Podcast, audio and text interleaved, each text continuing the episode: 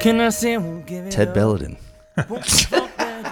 this is my uh, this is my announcer. This is my podcast voice. Is it also your late night DJ voice? Yes, exactly. Perfect. Welcome to uh, late nights with Brian Chartrand on uh, KJZZ, uh, spinning your jazz favorites. Cheers! Cheers, brother. Good to see. You. You too, man. So I'm gonna be honest. I did a little bit of research on you today, and um, one of the things I didn't know about you was that you uh, you were born in Memphis. Yeah. And how long did you live there? Um, for the better part of so I was in Memphis because my my dad got transferred there for work, so we didn't have family there. I you know, but I have four siblings. Three of us were born in Memphis. We work we were there for his work, so I Okay. left there after sixth grade, and I have not. I think I've driven through since then once. No shit. Yeah, so I don't have family or connections there, but yeah. Um, and then where did you move from Memphis? Philadelphia area, Philly. suburbs. My dad grew up in a farm in what was all farmland when he grew up. Uh huh. Now it's it's it's actually closer to Trenton. Okay. It's across the river from Trenton, um, a little town called Yardley, and he grew up in that area. His you know his his uh, his parents were German immigrants Uh huh. and ran a farm. I think that's why we're friends. Yeah, yeah. So he yeah. You have German heritage. I Yeah, don't I, I know. have family. I have family in, in, in, in we talked about this a Yeah. Ah. little bit. Freiburg area. yeah, Come on about Freiburg, man. Yeah. I love. I mean, have you been over? I the last time I was in Freiburg was was 2001, and I was there hanging. I had a friend there that was studying at the university, Yeah. an oboist, and I stayed with her for like two weeks. Ah, And it was sort of a tumultuous period because I was sort of I had, I had been playing in a band that I knew I needed to leave, and I kind of went over there to like assess my situation. Yeah. And so it, I was a little, you know, a little bit lost, but it was a good place to be lost. Yes. Yeah. Yeah. I was actually there the first day, the Euro, Oh, was introduced. Yes. Yeah. the first official day of the Euro, Yeah. which confused the shit out of me. But yeah, Right. it was it was good. Yeah. Um, gosh, there's a lot to unpack there. So, um, all right, all right. Before we get to the siblings, because this is always something that I'm fascinated about is is how siblings affected the music that you grew up listening to. But um, can we go back a little bit? So, so born in Memphis, you move to outside Philly, um, and then you go to Eastman Yes, in Rochester I lived in Rochester for about six years. and doing a, an undergrad for performance. I did uh, I did a four, four years of uh, classical saxophone, and and then um, towards the end of that, I started I started to sort of doubt. Uh, y- you know me well enough to know I maybe have a lot of self doubt. So, uh, at towards the end of my degree, I was kind of like, well, I don't know about this. You know, I'm not sure I'm cut out to be the starving artist. So my friends are moving to going to move to New York and move to do this. And do that. I was like, yeah, I'm going to try some other things. So I did this program, which was uh, really cool out of Rochester. They had this program that gave you a, f- a free year of college if you felt like your undergrad degree did not give you a chance to do all the things that you wanted to do. And I Oh. did a fifth year in philosophy. Yeah. Okay. So I did all philosophy courses Huh. for a fifth year, which was great. And then uh, towards the end of that, I realized, okay, I kind of want to explore this more. And um, I had to take a year off because, long story short, college application timelines and everything. So I took a year. I was just working in Rochester. Then I applied for grad school. And that's actually how I ended up in Arizona. Mm-hmm. Arizona was not on my map. Um, um, basically, it was between here and University of Minnesota Hmm. and I almost went to Minnesota. I literally flipped a coin. I No flipped a- shit. I flipped a coin because honestly, Minnesota. I still wanted to pursue music, but I had this. I had this sort of um, romantic notion of uh, philosophy professor by day, musician by night. Uh huh. Right, which was completely unrealistic, as I learned later. But Minneapolis was much more attractive to me musically than I didn't know anything about Phoenix Right. Um, but I just, but it was also um, lo- uh, various reasons. I flipped a coin and I ended up coming to Arizona. ASU. Yeah, Yeah. ASU. Got my master's in philosophy. When did you find the saxophone, or, or did, was it was it saxophone first or piano first? I started as a kid playing piano. Every, Okay. Like three of three of us took piano lessons. Uh, and that was just a thing. My my parents, you know, were great. were were great with us and really did the thing that a lot of parents do, which is you're going to try everything and you're going to have. You know, I played sports, which it was pretty clear early on that was not going to be a area of ec- uh, explosion for me or explosive area for me. So so music and academics I, I liked equally, and and I did piano early on. And then in, in Memphis, they started saxophone in sixth grade. Uh huh. So I started saxophone in sixth grade, and then when I moved out to Philadelphia, I was just I I was wrapped up in too many things, and I let go of piano after seventh grade, which Okay. which is one of those things. That I still remember my mom telling me I'd regret, and she was right. Yeah. You know, but all things considered, I focused on saxophone after that. Okay. Yeah. And then uh, played throughout. Uh, Uh, I'm assuming it was like a public high school. Yep. In in outside of Philly, Yep. and but you felt passionate enough about it. Yeah, I mean, I think about this a lot because I because when I think about younger kids going through these decisions, you know, going to Eastman was great for me, and I learned a lot about myself. And I think I think the benefit to me was lar- as much about being surrounded by people who were more like me. Like minded. Yeah. Yeah, because high school, man, it's like I was the kid that asked too many questions because I enjoyed learning Mm-hmm. and wanted to play music, and I really didn't get a lot of the other stuff. Right? Mm-hmm. I mean, I had friends, you know, we had our friends, but I was definitely more in the band geek. And then you go to Eastman, it's like, whoa, we're all band geeks, Right. And all of a sudden, it's okay to be who you are, Right. which I think is one of the best things about growing up is you get to pick the people you get to surround yourself with. For sure. I mean, it's it's it's a huge thing. So Eastman was was an amazing school. Um, I I kind of felt like I was supposed to. I mean, I was known as a, in that time as a good musician, and and I was my my I was I was bifurcated. I was either going to be a lawyer or a musician. Whoa. Yeah, I feel like that's like. I mean, correct me if I'm wrong, but that's like one side of the brain and the other side of the brain. yeah. I f- often feel torn, Right. and and the ironic part for me, or the strange part at least, is I feel like as a musician, I'm much less mentally regimented than I am about damn near anything else. Yeah. So like I I prefer sort of the emotive, um, ear based, not brain based playing. Right. But on everything else, I'm painfully pragmatic. Yeah. Analytical Yeah. research. Yeah. You know that that that Yeah. whole thing. Yeah. Yeah, that's incredible. I don't. Ha- I, I'm the I'm the other one.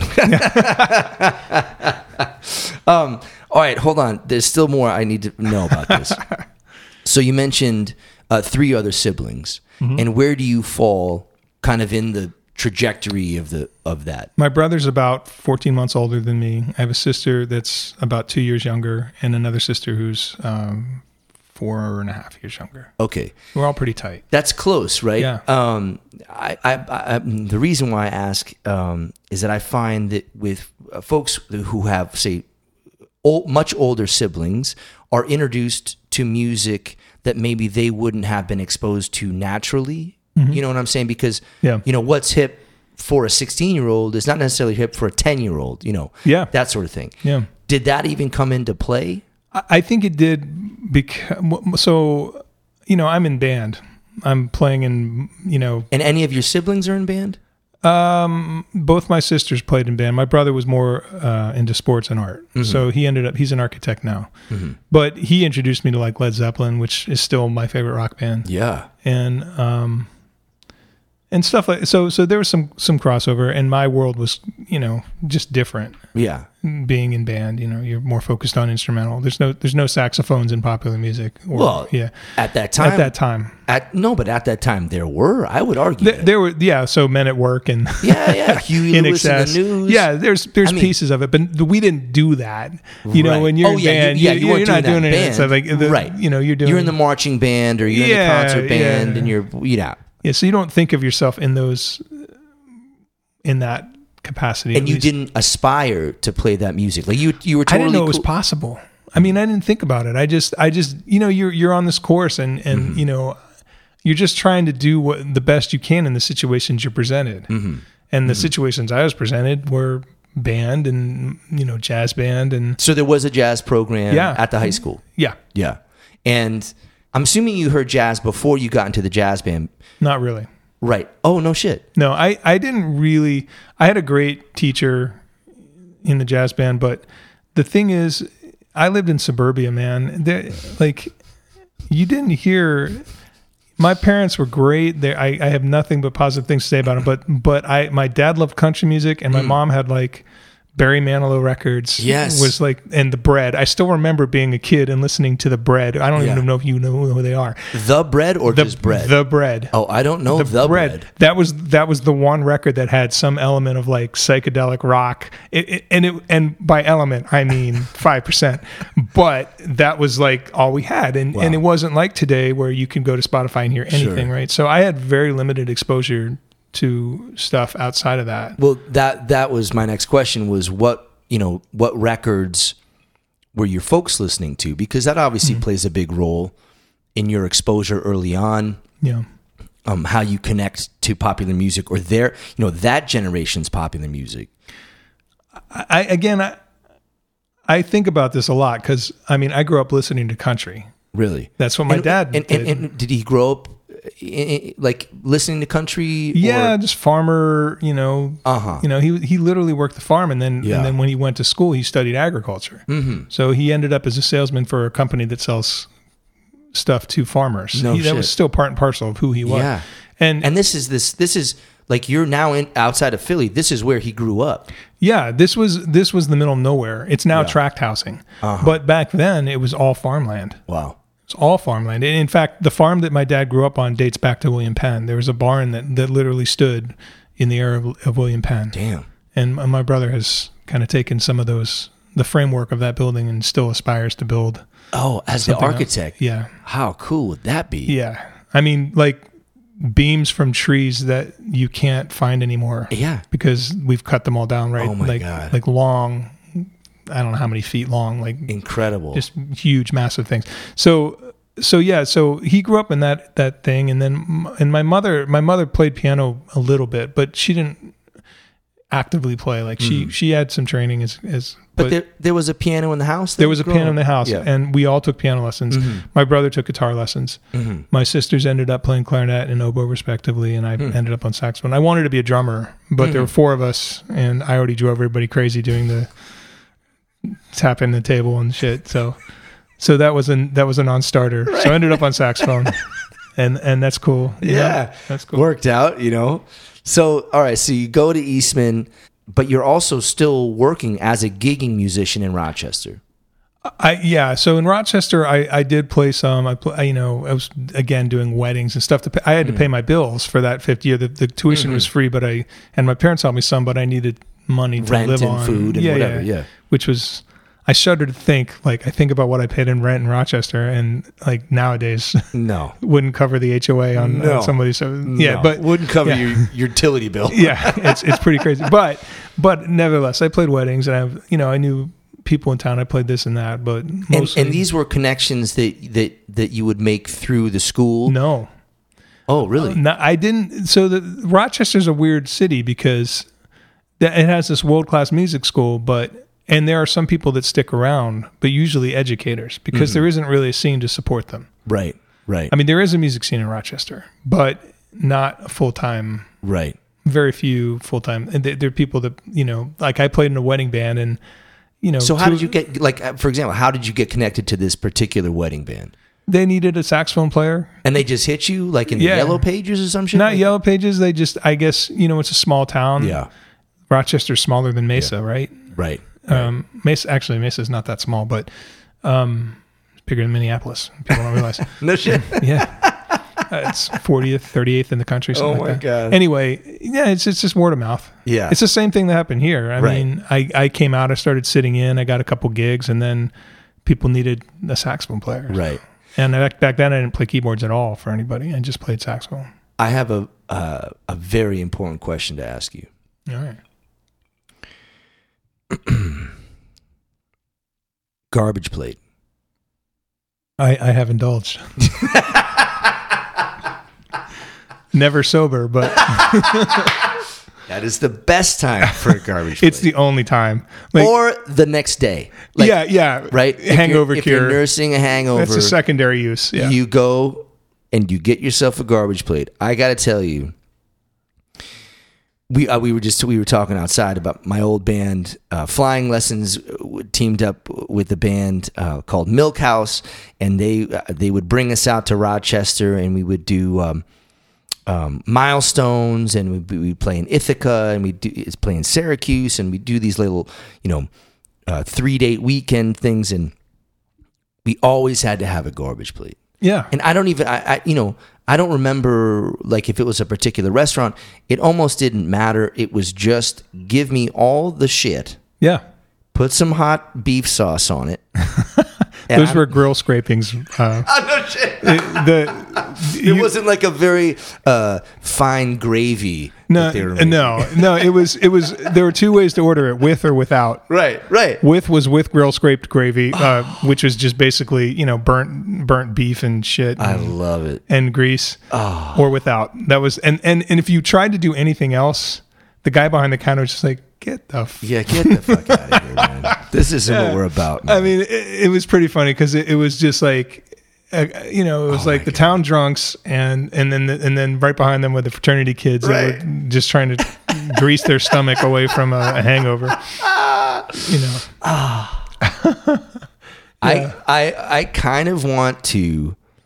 I've I've had like a thousand restaurant ideas. I I want to in Tempe on Mill. I want to s- do a garbage plate. I, c- I could see it working. Can't you see it? I can but see it. I, yeah, it, it's pretty goddamn awful though. I Oh, gotta it's be terrible. honest. It's it's the worst. Yeah, but but your metabolism when you're 18. Yeah, it really it really is just a bunch of food Can you imagine? with a lot of grease to coat your stomach. it's like Yeah. French fries, potato salad, mac, uh, mac salad, a coleslaw, a couple cheeseburg patties. Yeah. That that that that sc- beef gravy. I mean, gravy is like it's very yeah. proper way to describe what this shit was. it's the part of the beef hamburger that you weren't supposed to eat because it grilled out. that's right. That's right. Yeah. It's, it's from the trap. Yeah. It's from the grease trap. Yeah. Um, yeah, but when you're 18, you Yeah. can eat that, Yeah, and, and, and it- and, yeah. you're totally fine. And it's cold. Like people, you know, we don't Right. people from Phoenix don't realize. Right. Like you, you Right. get out of a you get out and it's like, you know, 30 degrees when you're walking out of the bar. Yes. You're drunk, you're Yes. hungry and you just want something in Hot your stomach. and and beefy. yeah. Hot, hot and beefy and, and greasy. Ah, yeah. just a, Yeah. del- just a. You know, it's a it's a it's a it's a it's a forgotten cuisine that I uh, I want to resurrect Yeah. on Mill. I just think it would I can't remember the name of it, but there's this. It's there. There's a Filipino thing where they take an they take like a a, a chicken egg and they crack it before it's fully formed Mm-hmm. and it ferments. Mm-hmm. Balut, I believe. I I can't remember. And it's and and like to anybody that is not of that culture, it's awful. Yes. And I feel like the garbage plate is the balut of Rochester. Because it, it f- just looking at the it's just there's nothing good about it Ah. Well- except for those memories you have of Yes. Uh, quenching your your drunken Or you know, well, with a name like Garbage Plate, you don't have Yeah. you don't have super high expectations Right. about uh, the, the, the delicacy of Yeah. this fucking thing. no pretension. But bro, yeah, okay, so I was I was gonna have to end the podcast if, if you if you hadn't, especially Nick spending- Tahoe's bro. That's what it was. Nick Tahoe's. Nick Tahoe's. And then they had another one, Tahoe's. I can't remember the other one. They had another location on Monroe. but yeah, it was just it was just, it was Ah. Just- food for drunks. I'm. And I was I was drunk. I feel like I need a minute. yeah, I was just I to- was a young man. You know, I was, I was in college. All right, so uh, now you you wrap up. Uh, I'm assuming you know the, the the the year after you have your bachelor's in performance. Like, what is the accreditation of that fifth year? I mean, t- technically, it was part of my bachelor's program. So, but I, I, I would have graduated, but I decided not to. In other words, I, I, I just extended I, Oh. see, extended I my see. degree by a year. I didn't get another. It, it wasn't another degree, Okay, but it, it allowed me to credibly apply for graduate school right, and you in, in already a completely different thing. and Yeah. you. Well, I thought the, the grad school was in philosophy. Oh, I'm sorry. Yeah. So, so I moved here in '99 to go to ASU. I did two years at ASU, Oh, okay, and then I graduated. okay, okay. the Mm-hmm. philosophy the philosophy thing in Rochester was not a degree. It was just it was like a year to explore a Yeah. different thing. yeah, yeah, Yeah. totally. And then um wait, so I'm a little confused. So you you have the bachelor's and then what you wanted the the master's in philosophy. and Yeah. That's what brought you to ASU. Correct. Okay. Mostly, I just wanted a chance. To, I didn't really care about the degree as much as I wanted. To, I needed a, a way to get out of Rochester and Yeah. have my expenses paid for. So I, I Right. graded papers, got a stipend, Yeah. didn't have any debt incurred. I Yeah. actually left graduate school with money in my pocket. No shit. Yeah, because I was cheap as. Damn. Yeah, I had gigs and Yeah. yeah, so it was good. So and and walk me through the process of of coming from Rochester and you know, I grew up in New England. I'm sure you that first winter in Tempe must have been glorious. Oh, it was, but it was preceded by my first summer in Tempe. I moved to an apartment that had free utilities, which I didn't understand why that would be a bad thing. No AC. Yeah, it had AC, but it was one of those things that they they had water, like cold water blowing through a pipe, and then they blew air on it. Yeah, swamp bet- cooler. Yeah, it wasn't quite a swamp cooler, but it was like it was like one step above a swamp cooler. Okay. And the real problem was that these things were old and they would Yeah. corrode. So my first my first day in Roch in in in in Tempe. in Tempe removing, I was in an apartment on Southern and Baseline, and the apartment was cool. It was fine. It was you know, but the AC went out. My very first day here, it was liter- it was 110 degrees in my apartment. I've never I've never experienced 110 degrees anywhere, let alone in a place I'm supposed to sleep. And and it's humid because the air is still blowing on this pipe trying to cool the place Right, down. right. So I- I remember I'll never forget I had it, the place had carpets and I had one of those red folders like just a basic folder, Yeah. no, not manila but red. Right, right, And right. I'd left it on the the carpet and I went to pick it up and it had bled into the carpet. No shit. Like it was so I, it turned to mulch or whatever. so the first week I get here, I'm hit by that. I, I I was so frustrated. I got out into my car and I pulled out and I actually hit like one of the beams that supported the shade structure, which we didn't have in Rochester because nobody needed a Right, shade structure. right, it was right. just a stranger in a strange land. Yeah. You know, there's weird cactus everywhere. There's like broccoli growing in people's front yards. Looked like, you know, I didn't know what the hell was happening. I was just very confused. But mean- it took me a minute. I bet it I mean, I remember that too. Just the the aesthetic shock dr- you know, from Massachusetts to driving to Phoenix being like "Whoa, did I arrive at the bottom of the fucking sea? Like, Yeah. where am I right It was like the the the, the, s- the landscape of Mars with uh, Yes. with with alien plants, like Yes. sea anemones growing in the dirt. now? Yeah. It was crazy. And so, all right, 2001, you're in Tempe. This is still, if I'm not mistaken, not at the height of of the of the Tempe music scene, but like there were clubs that were still happening. Yep. Do you have uh, any recollection of some of those early early experiences where I'm assuming you got here and thought, well, I should find some I find my community, find my my Yeah. my crew. And um, did you like go out on mill and like I hit some of the did. clubs and I mean, so so when I well, I actually so I came here. I mean, it was earlier than that. I came here in '97 and I graduated by '99. But um, um, I Belos. I like Yeah. the first thing I did. Someone told me about Belos, so I would go and sit in with Dennis. wow, And I would go and sit in with this guy, Jay Bush, and I ended up working with him quite a bit. And Paul Stubblefield, who was a singer who's now in Vegas, I believe. Um, yeah, so I, I, I mean, it, it took me a little bit of time to work my situation in, but it not not that long. And I was I had some gigs, mm-hmm. and and and the, I was con- you know definitely stranger. I had only really worked professionally in Rochester, which is very small and insol- isolated uh, crew of people, and and yeah, it took me a minute. But the, the the funniest things I remember from those days on Mill is back then they you know they had liquor laws here that um, precluded you from drinking at the place you were playing. So oh, it was a it was a law. yes, it was it- it- the interpretation of the liquor law said if you're on if you're working you can't be drinking.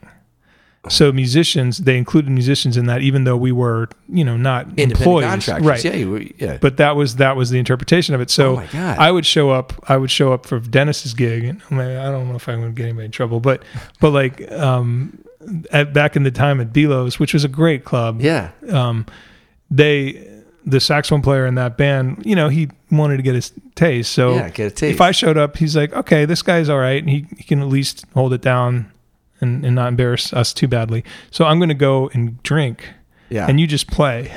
no shit. yeah. Oh, so, it's his gig technically? oh, it was his gig. Oh, I see. I mean, he was, he was the saxophone player in the band. Got you. and but he but he could go upstairs and get it. You could you could get a drink at the bar you weren't playing at and come Right. back to the bar. So so back the- Easy workaround, bro. Yeah, right. Very so so easy he would workaround. go and I would sit and, and sit in and, and that's how I met Dennis. And That's Greg awesome. And, and, He'd be and- like, "Hey Ted, come down. Uh, yeah, I got. I just want you to sit in. I really dig your shit."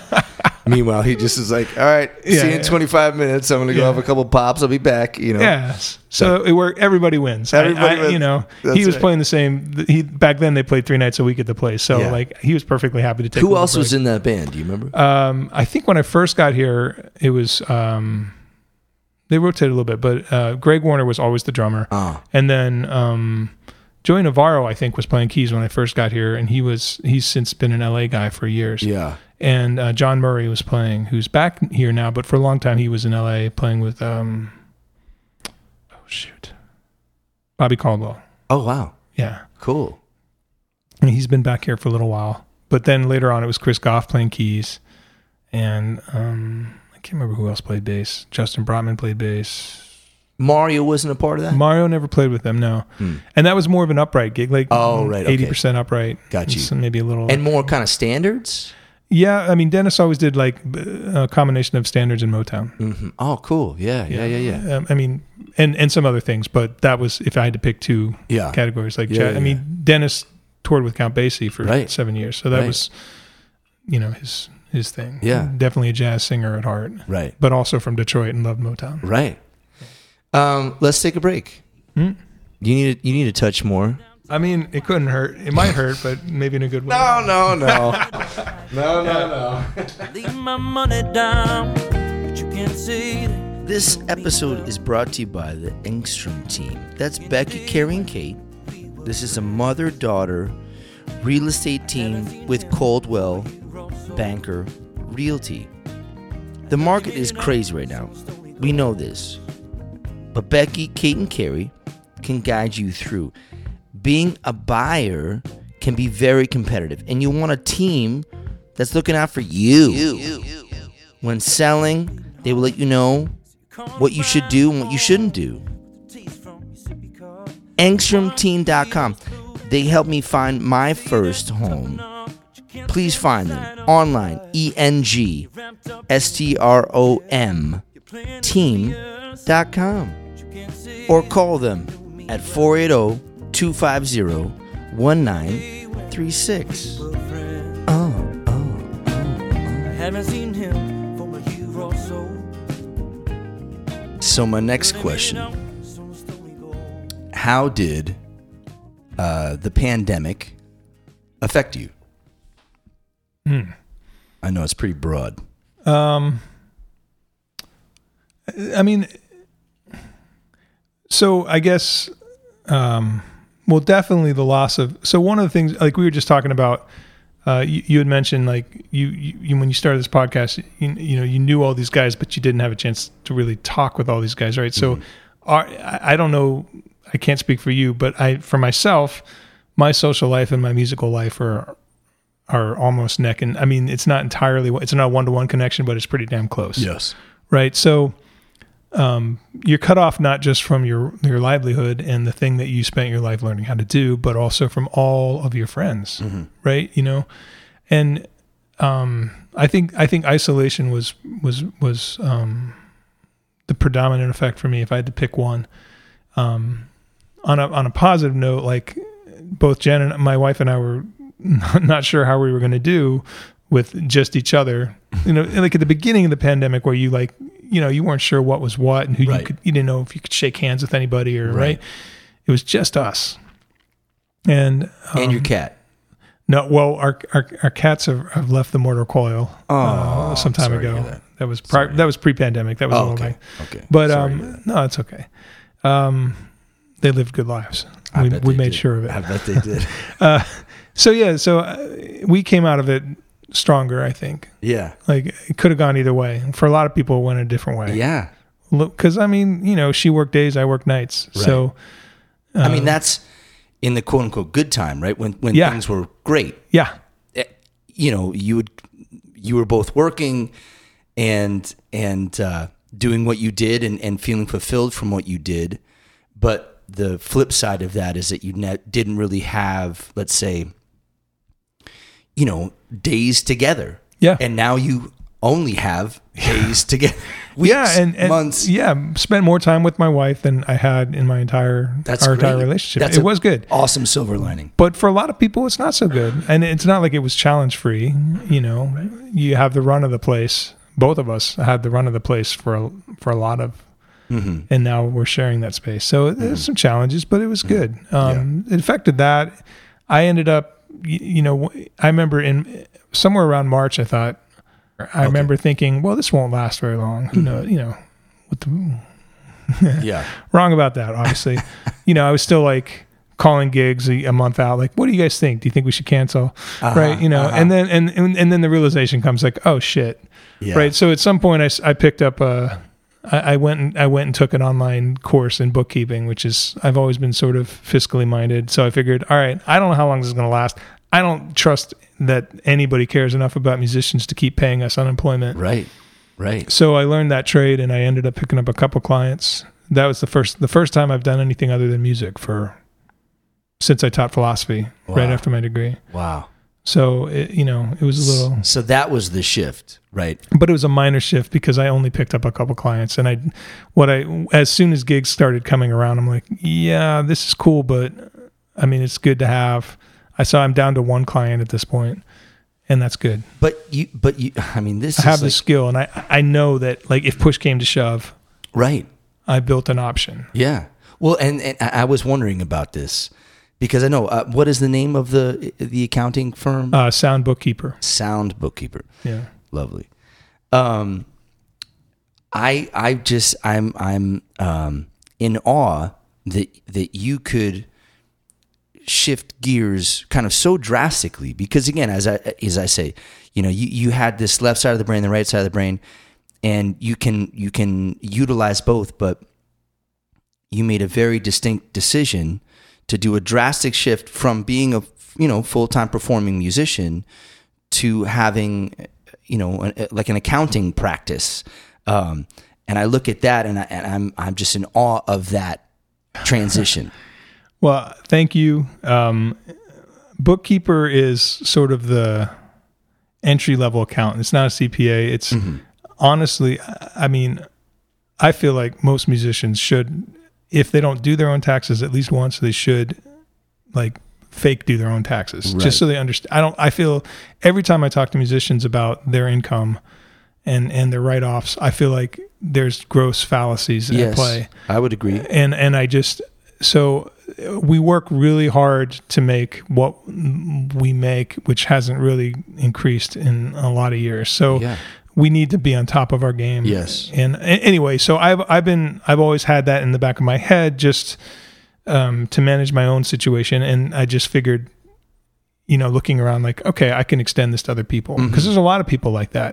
The difference is when you're making a, a crap ton of money and you're and you're messing up on 20% of it, it doesn't hurt you very much. Right. When you're making what we make and you're missing out on 20% of it, Right. it hurts a lot. right no i think it's a i think that that's a really valuable lesson to say new musicians who are trying to m- make a go at this is that you have to have your finances in order or at Mm-hmm. Yeah. least an, like you have to come at it from from not the artistic mind necessarily but from the other the other side you know the Yeah. other side of the brain and keep your shit together you know and but Yeah. but, the, but the same can be said for like you know keeping your calendar up to date not flaking on bookings Yeah. uh, being professional, uh, showing up on time, being prepared. Like these are all things that maybe as a new musician, um, not you take for granted. You just don't think about it. You're like, I want to be a musician, and that means this.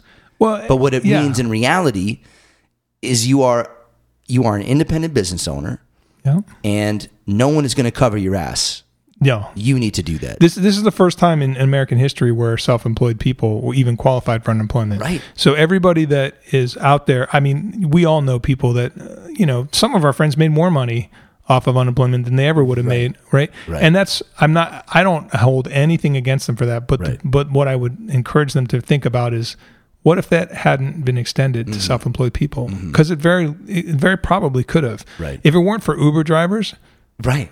The whole gig economy, the whole the- concept right. of the gig economy. The, the the reason that it was extended wasn't because of musicians. No.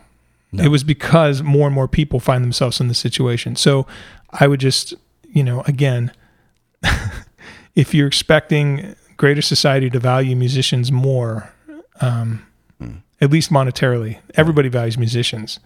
They just don't 'em pay them Right. because they don't have to because we don't make them Right. but uh, I guess all I'm saying is like really keep in mind what where would you have been if not for the self employment extension? And In this and it- situation. and it wasn't immediate. I mean, I don't No, know if you it remember. wasn't.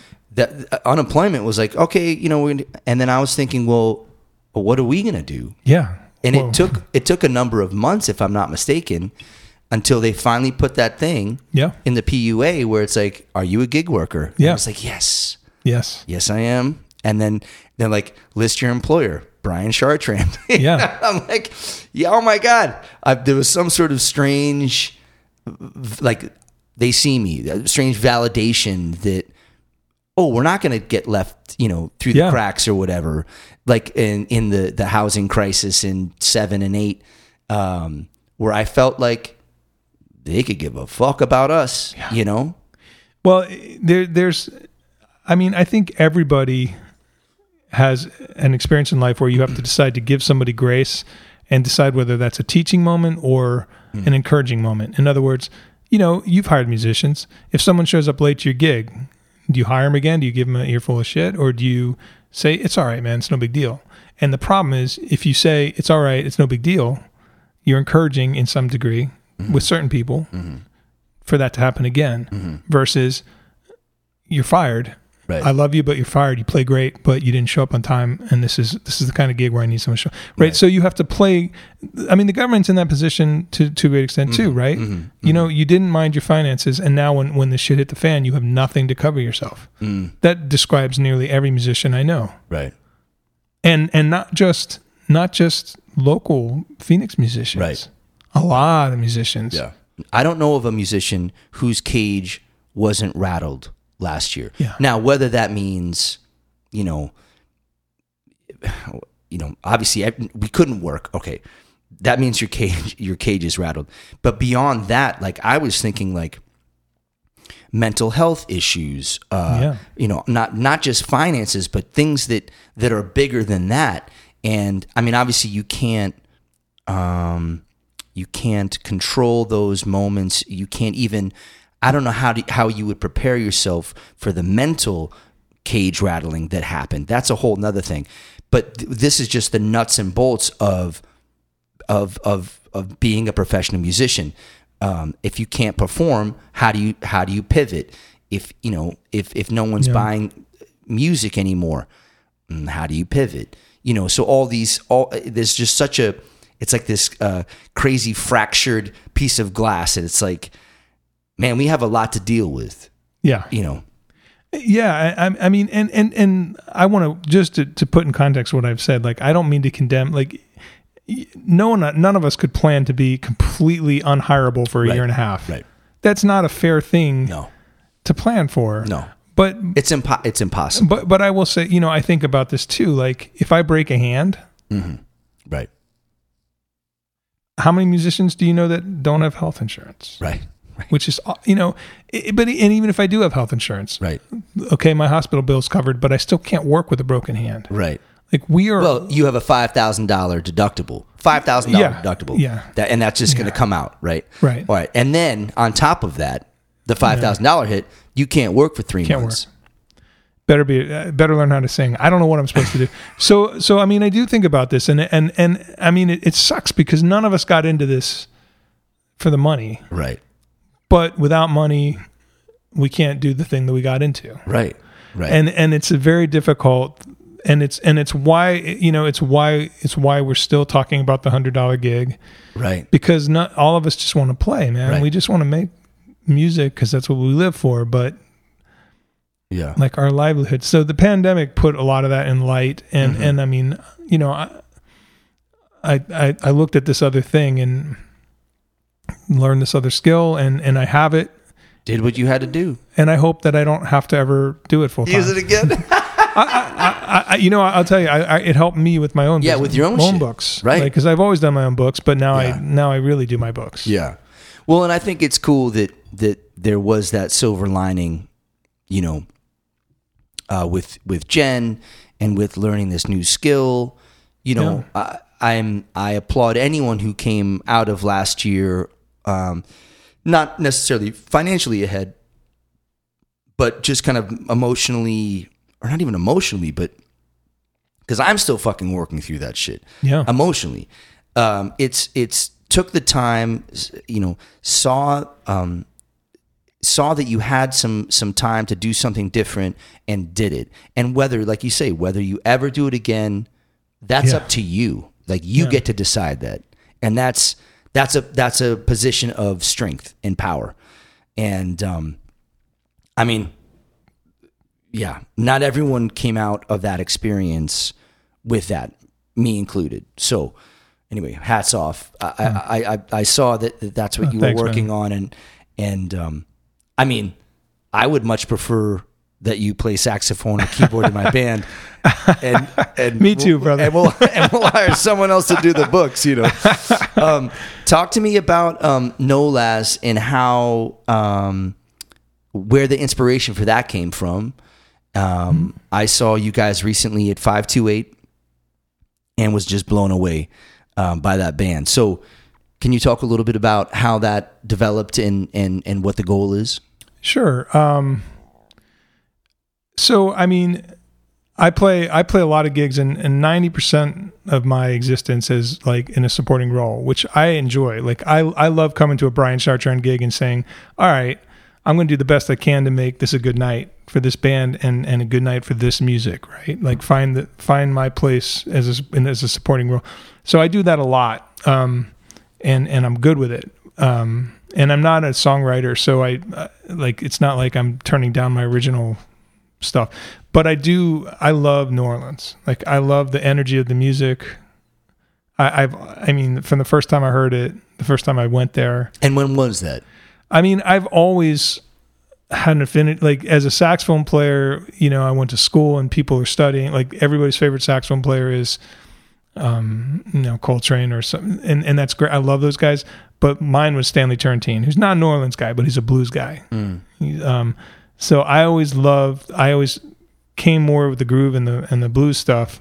Unless I mean, I love harmonic content, but it's secondary. And in New Orleans, like their music, um, it definitely it has a different vibe and has a different grease. It's about it's so much more about the feel and and the energy than a lot of music that I studied. So I love that music.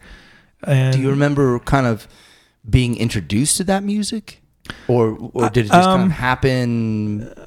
I've I I don't know. I just in in you know I started listening to when the first time I I mean I came at it from like more the funk side like Prince and Funkadelic were Parliament. I got way into that and then Maceo Parker and then I find when the Mm. Mm-hmm. Oh, I- Maceo Parker is yeah. one of my favorites. Yeah, so, So but this is college?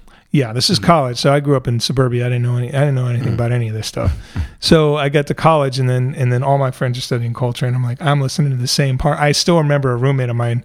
I was listening to um, um, tear the roof off the sucker, Oh, yeah. and I just kept listening to it in my room. And I had a roommate who was a great, great. He now teaches uh, at at a at a college in uh, Ba- in Baltimore, um, Peabody Music School, John Hopkins Music School.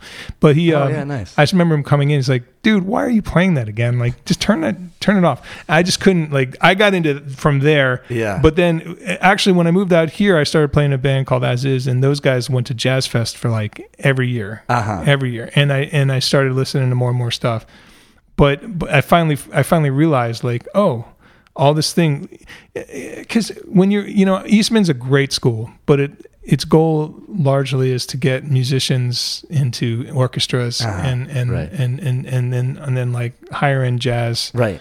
things. And I never really clicked with that. Uh huh. It's not. I mean, I, I could I could get by, Yeah, yeah, yeah. but I was I was never stellar, right? I I was okay. or it didn't speak to you. it didn't on a speak to level. Mm-hmm. me, but I mean, these things are interrelated, right? You you when when you love something, you you you achieve at a higher level at it Mm-hmm. generally speaking. So I always achieved more in the blues vein and the groove vein, and and Mm-hmm. then when I started hearing New Orleans stuff, I'm like, oh, this is this is like where I should, you know, to the point that for a little while we are thinking about moving there, Mm. but I'm kind of long story short, um, we ended up Phoenix has been great to us, so we've been here. And I just wanted to put a band together to play this music because nobody plays that here. Nobody. That's There true. was a brass band that did the brass band thing, which I also love, but it's not really what I love. What I love is uh, Dr. John and the Meters. The Meters are like the Funk Brothers of New Orleans, Mm-hmm. where they were the session musicians that built their, but they built their own band out of it. Neville Brothers and came out of that, you know, and and um, Tucson, as you said. Toussaint was one of the great producers. So all these, I just have an affinity for that music, and it That's it always great. speaks to me. So I wanted to play it, and I remember talking about it, and just running it by a couple people, and and when I found people that were like, my thing with that band was like, I do a lot of gigs, and there's nothing wrong with doing gigs for money. This gig is going to be about more than that, and it needs Mm-hmm. to be about more for, more than that for anybody that's in the band. Mm-hmm. Right. So, so everybody in that band has spent energy that the money does not justify. Right. And I try to make the money justify, but there's eight Sure. of us. There's a there's a big That's band. a big fucking it's band. a big fucking band. So I, I I I try to get gigs and make it worth everybody's time. And Yeah. I, and but but I mean like we come over, they do rehearsal. I cook red beans and rice. Oh. like it's family, man. It's Yeah. it's like Man, I want to be in that. band. what can I do? But I, I have. can I do? I just, I just wanted to share this music, and like, Yeah. I have charts. Like, I'm like, anybody that wants these charts, take them because I want people to play this music, Right. Because nobody's playing it, Right. And I, I love it. I mean, Yeah. I, I just, you know, so, so yeah. So the band is, and and like Janet Daniel has been my sort of right hand woman, as it Yeah. were. She just, she's put the energy in. She, you know, she to the point that she took, she went to New Orleans with me Ah. well not with me but you know we were down there and she she initiated a trip and we hung out together Awesome. and like she soaked it up and then she took some courses with uh with um um Stanton Moore from Galactic Like yeah, she did like an online summer camp. No kind of- shit. Like, she's in it. Like she she wants to learn it. She's Like, so And she good. always had some of that. She's you know her she, pocket is incredible. that's her thing. She wants to play. That's what you need. Like play the groove, Yes. keep the groove, make it feel good, Oh my god. and just learn. So that she's into did that. you? I'm sorry. Not don't mean to cut you off, but did you meet her through Obadiah? No, You met no, her I, prior. to Obadiah met her through me. that. Oh no shit. Yeah. She's fantastic. She was in a band called Sister Blue years Yes. ago. Yeah. Yeah. Yeah. And I met her back then. But Okay. then but then I we, we used to do gigs. I can't remember the first time I worked with her. Oh, George Bowman at the Rhythm Room. oh no shit. That's the first time I played with her. yeah. That was some George is crazy great, too. Yeah. Old school blue, blues Fantastic. blues. Oh, yeah. Blues yeah, yeah. That's awesome. Yeah. So can we round out the band? Leon Santiago. Yeah. Leon was a late addition. Is that right? the singer um, Simone, I, I found uh, I actually saw her on a YouTube video.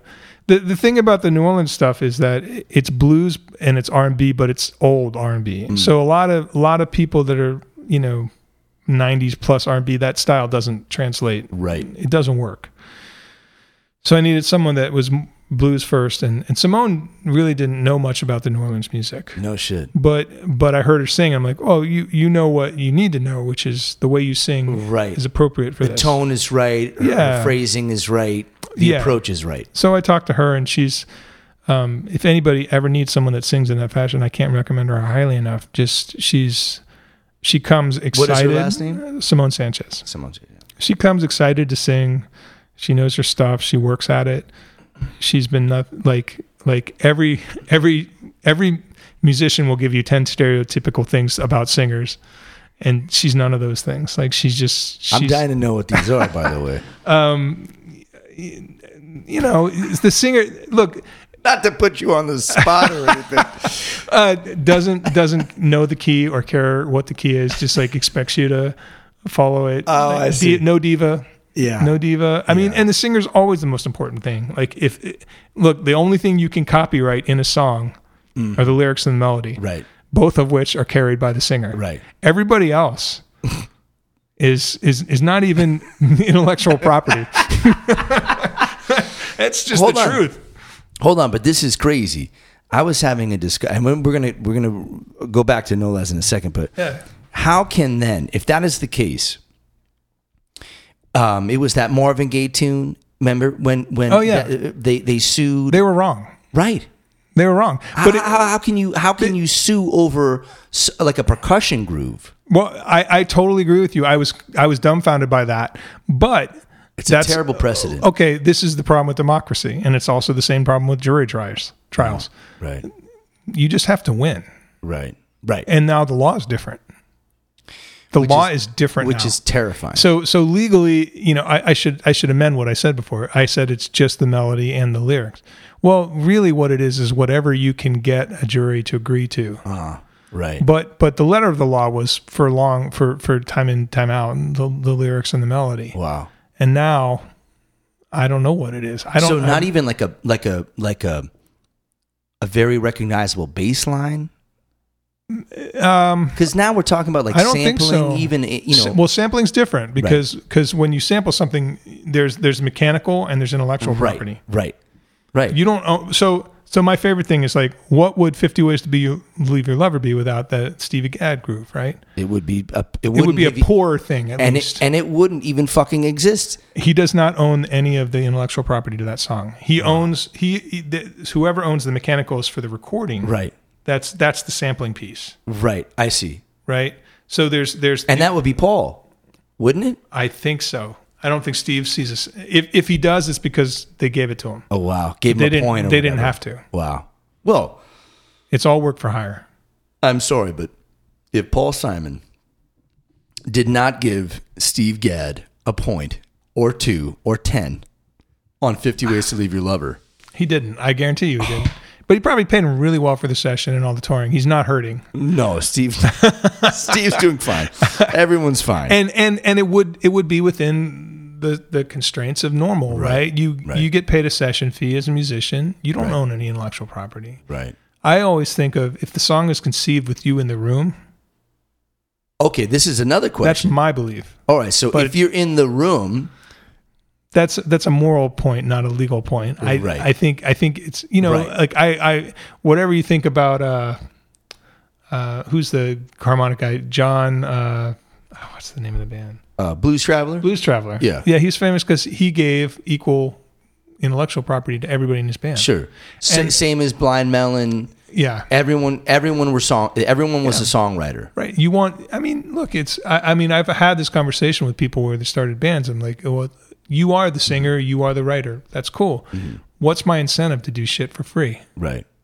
Because if we hit the lottery, you're, you're asking me to buy a lottery ticket that I get nothing from if we actually hit. Right. So pay me for my services if that's the way you're going to run it. Right. You can run it however you want if you want to run it that way. No, I love I love the idea of a band, you know, sitting in a room writing tunes and everyone gets you know, can you imagine how different George Harrison or Ringo Starr's life would be if everyone got credit for writing everything, Right. you know?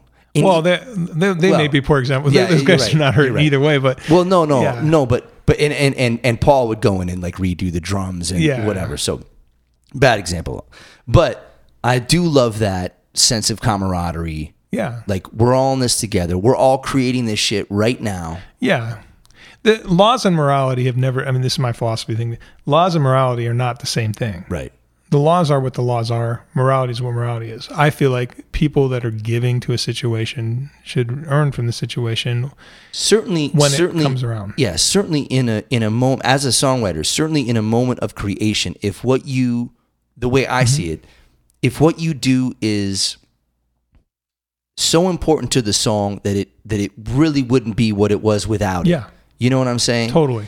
I mean, like a basic drum groove or or whatever. I uh, maybe not. Yeah. But, but Well, and there's a flip side to that too. Like usually the songwriter is the person that's putting up the money right? Like the, I I also give a lot of credit to like Genesis, right? So Peter Gabriel. well, not not just so. uh, th- There's a point in time where none of the song exists. Yes. And that right. first step, that first thing, that first kernel Yes. is ineffable. There, there- uh, it, from something, from nothing, there is something. Right. And there's, you know, you can't underestimate that. Like you don't, if you don't have that, i- ideally you have a good marriage of of of of, of, of talents. Like I mean, there's all kinds of tunes. I've come in and played horns for you. I don't deserve any writing credit for any of that stuff. Right, like I do that ninety percent of the time. I do recording. I- I'm coming in after the fact. There's a thing, it's already there. The melody's there. The lyrics are there. Mm. I'm just adding, you know, color here and there. Mm-hmm. You know, and and that's a totally different thing than like, hey, you wrote this song, but if I weren't in the room, it would have gone completely differently. Mm-hmm. Like the melody would be different. Maybe the lyrics would be the same. I don't know. But I had a I had a a, an, Right. a, a- a really you know You had an influence. yes on, how it went Right, right. and and if you value me in that room, recognize that even though the law doesn't value me, Right. then I'm valuable Right. because your song would be poorer without me. Agreed. That's all I'm saying. Yeah. And but but yeah, so you know, I don't know. maybe maybe it's a whiskey bro, but I don't know where we started with this. this is what I love So about the story this goes. Uh. podcast. so the story goes, bro. this is what I love about this podcast. We just get to go explore some things, some tangents, have a taste. Well, we were talking about Nolas, Yeah. and we started to uh, talk about some of the players. Is it a pretty fixed group of people? Uh, do you see a lot of like d- different players come in? It's, uh, so an eight-piece fucking band. I mean, that's Yeah. hard as a as a as someone who has a seven piece band yeah. uh, it's hard and almost a luxury to have consistent players the way I handle it is um, right now, uh, if I get a call for something or I'm looking for a date, I call Janet and I call Simone. And if they can do it, I'll do the gig. Yeah. Yeah. Part of that is because the way I've handled it is I've I've written charts for Mm-hmm. like horn players. I love my guys and the and the guys that are in the band, Benji and, and Kevin, get that get first call, Mm-hmm. and and and then. But but I can do the gig without them because they're playing horn parts and I've Right. written them Right. and I've had great guys come in and do a great job. Yes. Uh, Um, and the bass lines I've written out the bass lines. So I you know if I call up a Mel Brown or a Mario, like I know I can handle that. yeah. But but uh, w- the only person I've really saw Shay has played bass, keys, and saxophone in that band, and and it started with like, well, I need I need to cover bass, and and I knew Shay would- again could do the job. Yeah, right. But once he covered bass, I'm like, well, I know he knows the material, so now he can cover the the horn. Like we when we did the mim, our our trombone player still wasn't comfortable being in on public gigs, didn't feel good about it. So Yeah. I called the other trombone player that we've used in the past who's great, but I didn't know another one that I felt comfortable with. So Yeah. I called Shay and I just rewrote all the parts for oh no tenor and Barry and he played. awesome Because I know I, I just I there's two things about the band for me that are most important. The music and respect for it. Right. Like I don't want Right. anybody on that gig who doesn't want to be on the gig that's only there for money. Right. The money is number one. If you're only there for money, you're in I the wish- wrong fucking profession Well, well, you're in the wrong profession, but you're even within the music world. Like, Yeah. I, I, I do my best, but man, like on an eight piece band, you're probably not. The money's not going to be the reason it's worth it, No. right? So I go out on my way to make sure the vibe is good. Like everybody that's there is- is excited, and I'm Right. so thankful Yeah. that the energy is is is about just like let's get together and play this stuff. I mean, Yeah. and I and I, I go to them like the other day I, we had a gig and I, I went to them and said, look, we have this thing. It's a four hour gig. How do you guys feel about it? It only pays this. Yeah. It's good for a club, but because there's eight of us, it's not good. right. Right. So here's what it pays. Here's the thing. Like how many? Go-? And they kind of looked at me like, dude, just keep booking. yeah Like we want to do this. yeah And I, and, and, develop it yeah, and it's Yeah. it's not original music, but it's it's it's our chance to play this stuff that we don't get a chance to play. I I- there's not the only songs in that band that I play in any other band are are because like I went to Matt Weddle and said, "Hey, we let's try this," Right. or I went to Vanessa Mendez and said, "Hey, check this out." Yeah, yeah, yeah. And they and they're like, "Yeah, you know that is awesome. We'll put that in there." Yeah, but cool. they're not going to transcend the the popular nobody else like in the bar knows them. You know? Right. So, Right. well, you know, No, I, I feel you on the you know you you know you kind of have to have in such a big band you have to kind of have your core yeah, cats yeah, and if they can't do it yeah, I can't I don't want to do it Yeah. you know yeah. Those, yeah, and then those for me, that's it. And then Leon is Leon has been doing more and more. So like, if I have either Leon or Simone, I can probably get through a gig. I, I don't necessarily want to, but I, I can. And with Janet, j- j- she she really she you know I I'm a reluctant leader. I'm doing it because I feel like if I don't, then it won't happen. right right So Janet really is awesome in her support of that. Like when I screw up, she's there to catch me. Mm-hmm. And when I get ahead of myself and, and get anxious, she, she'll end the tune without me, you know, screwing it up, right? Ever. So it, it's good, you know. Yeah. And um, so you have some dates you have some dates on the calendar yeah, so uh, the, the idea is to uh, what b- bring it to some performing arts centers or or maybe yeah, that destination management companies or yeah. I mean, originally I intended this to be like festivals. Mm-hmm. Mhm. like you know, I, I had in mind when I put it together, I'm like, there, this is a thing nobody's doing, and there's a place for it: Scottsdale Culinary and Tempe Arts, and Yes. and like you know, hell, there's there's there's people in town that do Mardi Gras festivals, and there's not a single band that plays anything from New Orleans. Crazy. It it just I- I don't understand, and and actually some of them I reached out to and I've gotten nothing. That's I'm incredible. like you you don't even know what you're doing. Like Right. I mean, there's there's That's the- like having that's like do, that's like having Oktoberfest, like having an Oktoberfest, and there's no bratwurst. Yeah, well, yeah. They, they they just it's like I mean, you don't have to fly anybody in. No. like, here's this We thing. got it. It's This right is- here. th- It's right It's here. local. and you're gonna hire someone to do like, you know, the Right. same, the same stuff that they, as any other festival. And Right. and to be fair, maybe that works for them, right? Maybe that. Hmm. That's what their clientele wants. I don't know, but but but I'll tell you, one of my favorite things is when I play and I see people mouthing the lyrics to some of these songs. Right. I'm like, ah, you're from New Orleans Right. because there's that's that's like I- I love Phoenix. It's been great to me, but I have this theory about cities, like, and I think of it as cultural half life, and and how soon after you move to a place Yeah. do you think of yourself as from that place? Yes. Yes. And I feel like the cultural half life in Phoenix is something like 40 years. and the cultural half life of New York is like five minutes. Right. And the cultural half life of New Orleans is also five minutes. Yeah, yeah, Right. Like yeah. some cities, like there's just they enter your heart. Yes. And, and and I love Phoenix. I don't mean to disparage it. It's Right. it's just there's so many people that are from somewhere else Well, that that's- for 20 years are still f- from somewhere else. Right. That's what we were talking about before. Like, um, um, it's such a city of transplants. Yeah. Obviously, I mean, just look at, just listen to the fucking podcast. Like, very rarely is Yeah. anyone from here, e- e- East Coast, West Coast. You know, um, and I and I see that as um, as an advantage uh, for us for the for, for the greater musical community that it's such a it's such a has a, such a broad cross section of America and beyond. You know, Yeah. but yeah, I know what you're saying. It's like Yeah. I home. I, I you know I I spent 27 years in Massachusetts. This is home. Right. I'm I'm a Phoenix Phoenician. is home. I'm a Phoenician. You know- and, and but I mean, I feel like so that broad cross section of of America lives in L.A. and lives in New York. But if you do this podcast and you ask people where they're from, they say they're from L.A. and they're from New York. They tell their friends they're from L.A. and they're from New York. And I'm like, Right. no, you right. man, you Motherfucker. you're still rooting for the Lakers. That's fine. but you've lived here. Right. You've lived here longer than you did in L.A. Right. So right. you may be from there, but Yeah, you're I was born there. Yeah, you were then born there. They moved there Yeah. here when they were six. this and- is where you yeah. found your wife and you Right. lived and it put some roots supported down. you Right. especially if you're a musician making a living here man Right. like give some respect like this place Right. has supported us Yeah.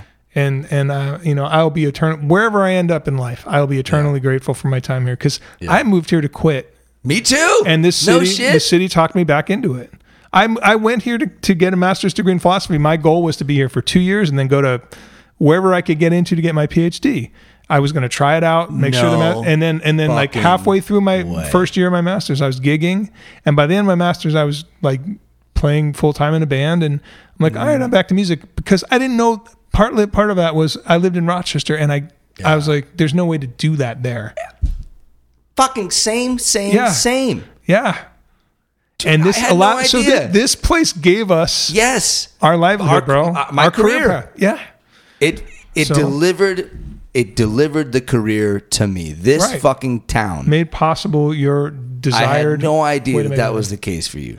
I felt Totally. the same fucking thing trying to gig in Boston and New York. Yeah. And there's no work in fucking Western Massachusetts. Are you kidding me? Yeah. I came out here and I literally did want it. I wanted a desk job. I wanted health insurance. Yeah, I wanted. I a still check- want that. By the way, looking for looking for insurance sponsorship. Um, moved out here I, and I got that. You know, I worked I worked for a nonprofit for two years, but immediately, literally, like the the next month, I moved here in Mm-hmm. October 2003. By November of 2003. I was already like writing songs, playing open mics, starting a band, that's because Phoenix had work, had work. That's it, you know, Totally. and had great fucking players. totally. I had no idea that. There, there's an upside to everything, man. Like you know, the the the, the depth of talent. There's there's a Oh lot of talent in Phoenix, but the depth of talent here is not what it is in L.A. or New York. In terms, Yeah. if you just think of the ratio of competent musicians to open gigs, Hmm. it's much more favorable here than it is in either of those places. Mm-hmm. Agreed. I mean, there's just no way to to dispute that. No. But that doesn't mean we don't have great players. It's just i- again, it's it's about the the the, the depth and and and that affords someone that comes in with something to offer. I feel like Phoenix is a great place if you want to to grow something from nothing because the the risk. I mean, Right. any business Right. owner, right? it's funny that you mentioned risk, right? It's like, well, we don't have to pay. We don't have to pay New York or L.A. rent, Yeah, cost of living. I mean, Yeah. all of this plays a part in being able to do what we do. totally. and it was the it, the- it was like I wouldn't say a light bulb mo- moment, but moving out here and seeing that you know people are working, people are working on a Tuesday. There's a, an acoustic duo over here. Someone's Mm-hmm. doing a trio on Wednesday. I'm like, this is incredible. Yeah. maybe it is possible. Yeah. I didn't know it was. Yeah, I. That's so funny. I. I that's so funny. Yeah, Literally, fucking same, same on that shit. yeah. uh, Part of part of it for me was I realized I realized when I my first year at, at at ASU for my philosophy program, my two two of my favorite professors didn't get tenure, Hmm. and in it, what that means for academics is you're pretty much screwed. Right. If you don't get tenure, that means you're damaged goods. Because and and and, and getting tenure has nothing to do with teaching; it has to do with publishing. So you have to get published x number of times. And Kind of some bullshit. it's not well. It's it's just the structure of the game. That there's so many people. It's one of the few things that's more competitive than than being a musician. I, I don't know about it. I, that's not not the right way to put it. Your your job prospects. You can do everything right as a philosopher, but you can't play in a bar as a philosopher. You either get a teaching job and have a full time gig, or you're unemployed.